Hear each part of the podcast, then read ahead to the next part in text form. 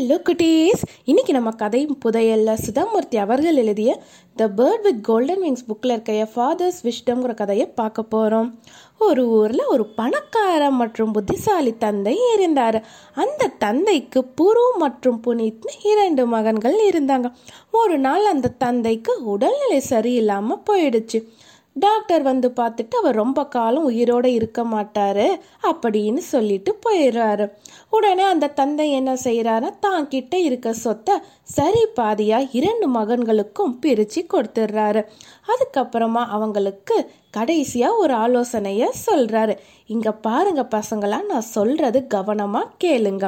நான் சொல்கிறபடி கேட்டு வாழ்ந்துட்டு வந்தீங்கன்னா உங்களுடைய வாழ்க்கை நிம்மதியாகவும் சுகமாகவும் இருக்கா? அப்படிங்கிறாரு. ஒவ்வொரு ஊர்லேயும் ஒரு வீட்டை கட்டணும்.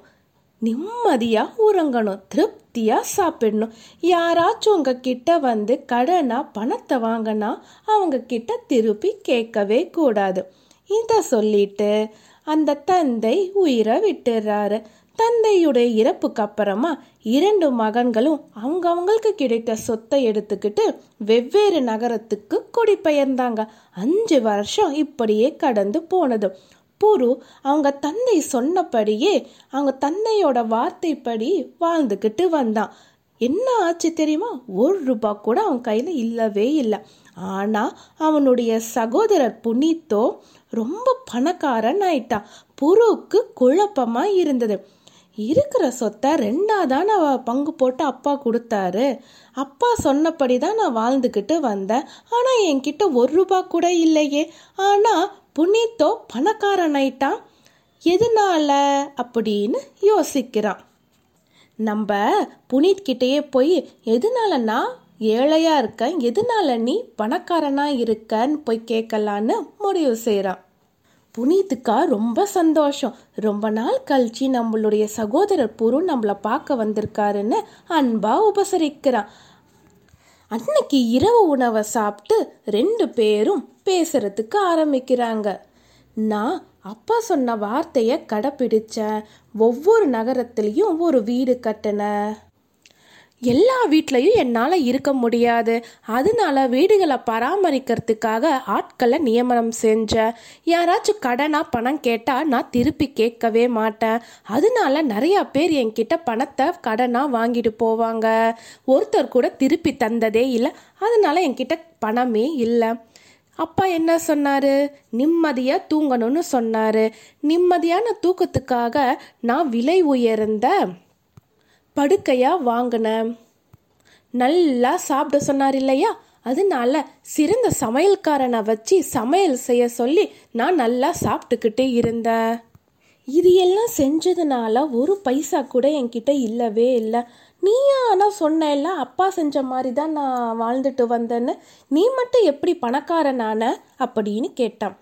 புனித் சிரிச்சுக்கிட்டே சொன்னா புரு அப்பா சொன்ன வார்த்தைகளில் நீ நல்லா கூர்ந்து கவனிக்கவே இல்லைன்னு நினைக்கிறேன். அதில் இருக்க சூட்சமத்தை நீ புரிஞ்சிக்காம வாழ்ந்திருக்க. அப்பா என்ன சொன்னார்? ஒவ்வொரு நகரத்துலேயும் ஒரு வீடு கட்டணும்னு சொன்னார். அதுக்கு என்ன அர்த்தம் தெரியுமா? போகிற இடத்துல எல்லாம் நல்ல நண்பனை சம்பாதிக்கணும். அப்பதான் நம்ம எங்கேயாச்சும் போகும்போது அவங்க இடத்துல நம்ம இருக்க முடியும்.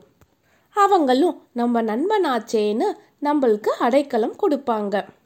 நானும் யாராச்சும் கடனாக பணம் கேட்டால் நான் கொடுப்பேன். ஆனால் எப்படி தெரியுமா? நான் அடகு வச்சு கொடுப்பேன். என்கிட்ட பணம் வாங்கிட்டு போனவங்க அவங்களுடைய அடகு பொருட்களை மீட்கிறதுக்காக சீக்கிரமாக பணத்தை கொண்டு வந்து கொடுத்துருவாங்க. நான் கேட்க வேண்டிய அவசியமே இருக்காது. நான் இரவு நேரத்தில் நல்லா தூங்குவேன். நிம்மதியாக தூக்கம் வரும். எதனால தெரியுமா? ஏன்னா காலையில் இருந்து நான் கடுமையாக உழைச்சி சம்பாதிக்கிறேன். அதனால எனக்கு தரையில் படுத்தா கூட தூக்கம் வந்துடும் எனக்கு விலை உயர்ந்த மெத்தையோ பாயோ தேவையே இல்லை. பசிச்சா மட்டும்தான் நான் சாப்பிடுவேன். பசிக்கும் போது நம்ம சாதாரணமான உணவை சாப்பிட்டா கூட அது அமிர்தம் மாதிரி சுவையாக இருக்கும். புரு நீ அப்பா சொன்ன வார்த்தைக்கு உண்மையான அர்த்தத்தை நீ தேடி இருக்கணும். ஆனால் நீ அதை கண்டுபிடிக்கவே இல்லை. யாராச்சும் ரொம்ப வெள்ளந்தியா இருந்தால் நம்ம அவங்கள என்ன சொல்லுவோம்? குழந்த மாதிரி அப்படிங்குவோம். அதுக்குன்னா அந்த மனுஷன் குழந்தை ஆயிட மாட்டார் இல்லையா? அது போல தான் இதுவும். புருக்கு அப்பதான் நம்ம எவ்வளோ முட்டாளா இருக்கிறோங்கிறது புரிஞ்சது. உண்மையான அர்த்தத்தை சொன்னதுக்காக தன்னுடைய சகோதரனுக்கு புரு நன்றி சொன்னான். புனித் தன்னுடைய சகோதரனுக்காக தான் கிட்ட இருந்த பணத்தை கொஞ்சம் கொடுத்தான். இந்த பணத்தை வச்சுக்கிட்டு நீ ஒரு புது வாழ்க்கையை ஆரம்பி கண்டிப்பாக நீ முன்னேறி வருவன்னு சொன்னான்.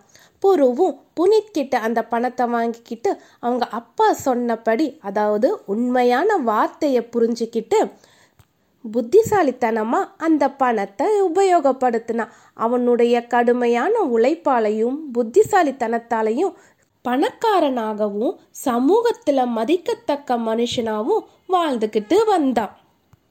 ஒரு வார்த்தையை நம்ம சரியாக புரிஞ்சுக்கிட்டோம்னா என்ன நடக்குங்கிறத நம்ம புனித்துடைய வளர்ச்சி மூலிமா தெரிஞ்சுக்கிட்டோம். அதே வார்த்தையை நம்ம சரியாக புரிஞ்சுக்கலைன்னா என்ன நடக்குங்கிறத நம்ம புருவுடைய நஷ்டத்தில் இருந்தும் தெரிஞ்சுக்கிட்டோம். இந்த கதை உங்களுக்கு பிடிச்சிருந்ததா குட்டீஸ்? பாய்!